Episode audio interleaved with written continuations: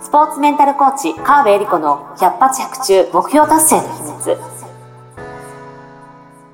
この番組は本番発揮力、習慣力、日々の取り組みの質、チームビルディングやコミュニケーション力、自分との対話などなど、スポーツだけではなくビジネスにも教育にも共通するメンタルの整え方について、オリンピック選手のメンタルコーチ、川辺恵里子があなたからの質問に直接お答えしながらお届けする番組です。ジュニア選手、トップアスリートから営業マン、企業経営者まで現状把握力、フォーカス力、イメージ力を高めて目標達成までをサポートするハルアス株式会社の提供でお送りします。どうも皆さんこんにちは、えー、百発百中目標達成の秘密第9回スタートさせていただきます。よろしくお願いします、えー、私はナビゲーターのトーマス J トーマスです。そしてスポーツメンタルコーチの川辺理子ですはい、よろしくお願いします。よろしくお願いします。はい、9回目ということで。お、すごい。すごいもう9回、やった。4月から始めて 3か月目に入りました。おめでとうございます。ありがとうございます。どうですか、反応とか、周りの。ねなんか聞いたよって言ってもらったり、はいはいはい。はい、なんかすごいねって言ってもらったり。すごいねって言われるんだ。なんか、こう喋ってる。ラジオじゃないけど、うん、こういうの配信してること自体に。おおって思ってもらえてるみたいでそれありがたいですね。ねありがたいですね、はい、僕のところにもなんかすごい面白いとか あの川辺さんのお話の内容が深くて楽しいとかいろいろなんか感想来てますよ。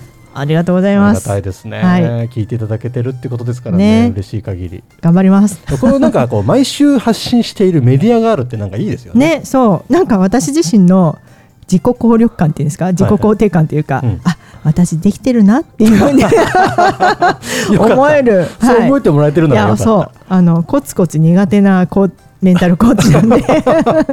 続けられているっていうこと自体になんかやってよかったなって思える。ちょっと自信になります。いいですね。やっぱこうやってなんか毎週こう多分毎週ちゃんとこう水曜日にこれ聞かなきゃって思って聞いてくれてる方もいると思うんですよ。これなんかだんだんね毎週エリリンの声を聞くことによって、エリリンのファンになっていくという効果があるはずですので、どうぞ皆さんぜひエリリンファンになってください。はい。そしてエリリンに会いたいなって思ったらねメルマガからちょっとコメントしてくれればね。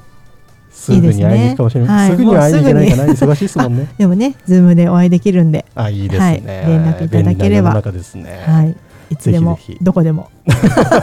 どこでもわかんないけど。いいですね。エリリンファン募集中ということで。はい募集中です。はいでは今日の第9回も始めていこうかなと思う、はい、わけですけれども今日も、えー、相談が届いておりますので読ませていただきます。はい。はい。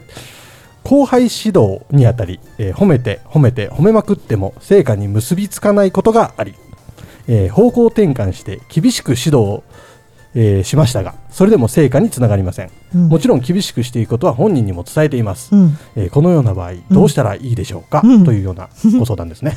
結構具体的。具体的。後輩指導。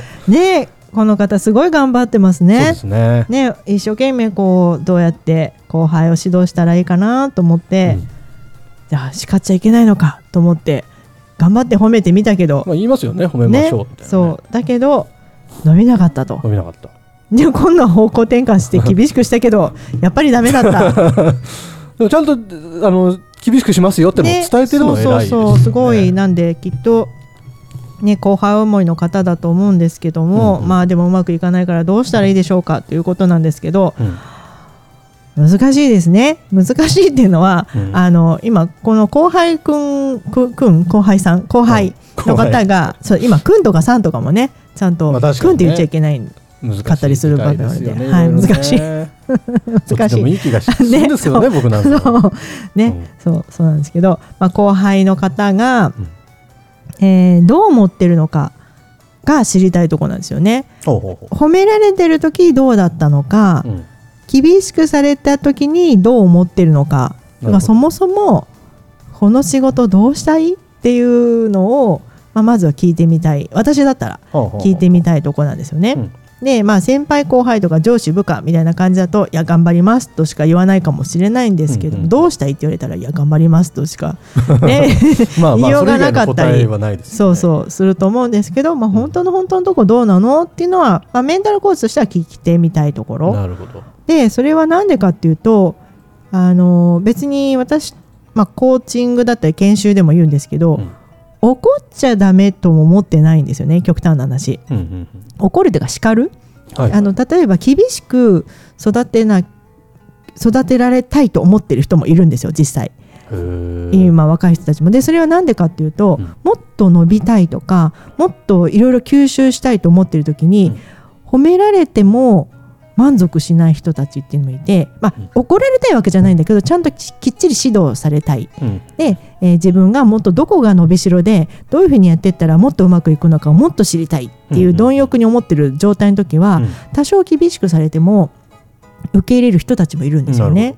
でそれはもうどんどんどんどん伸びていきたい、うん。もちろんどんどん伸びていきたい人も褒められたらそれは嬉しいので、うんうん。褒めて伸ばしても全然いいんですけど、うんなんだけどいやもう自分ダメなんじゃないかなとか、うん。もうこのまま行ってもうまくいかない気がするとか、なんで自分ダメなんだろう？ちょちょっと落ち込んでる時とか、うん。へこんでる時になんでお前こんな成果しか出せないんだよ？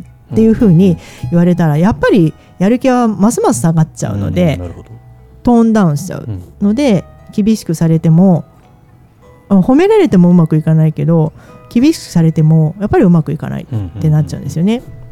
なのでその人が今どういう状態なのかうん。っていうのをいろいろ聞いてみたい。聞いてみる必要がやっぱりあるかなと思うんですよ。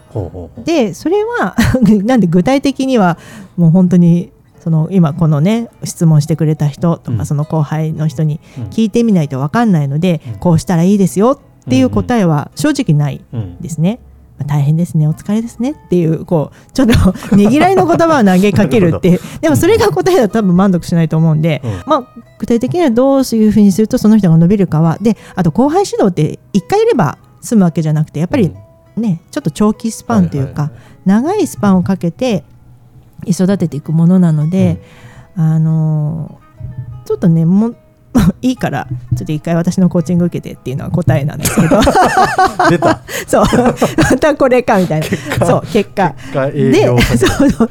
でこれだとあれなんでちょっともう一段うん。別の角度から聞きたいのは、ほうほうほう。これね褒めても成果が結びつかない、うん。厳しくしたけど成果に結びつかない、うん。どうしたらいいでしょうかってこの方に聞きたいのは、一体どこにイラついてますかっていうことなんですよ。うんこの本人が。うんこの先輩指導してる。そう先輩本人が。うんうん。っていうのはこれよく聞くと成果が出てないことにうん。悩んでるうん。っていうのもありますけども、意外と言った通りにやらないとかどうしてそういう行動を取るのかわからないうんうん。とか、えー言われたことしかやらないとか。何に引っかかってるかって意外と成果以外のところにチクッとなってることが割とあるんですよ。それってもちろん数字管理をしてるのでそのそこにたどり着かないとっていうのはもちろんあるんだけど、うん。あなた本人は一体どこに引っかかってるんでしょうか。で自分の内面をちょっと見てもらいたいんですよね。なるほどね。そう。後輩の方ばっかり見てそうそうそうそう自そう。分の方も見てみるそう。と確かにそれなんか気づきがありそうなそう。実は後輩のその行動は自分の鏡だったりするので、ほ自分もやんなきゃいけないことは後回しにしてるのうに、うん。後輩が後回しをしてるのを見ると、自分ができてないからこそなんかそこを指摘されてるかのように勝手に考えちゃって、うん。そこにイラつくとかなんかこう苦手なお客さんのことを避けてるように見えるのは,、実は自分自身も苦手な人お客さんじゃないかもしれないけど、何か苦手なことから逃げてる自分がいるっていうのをこう分かってる。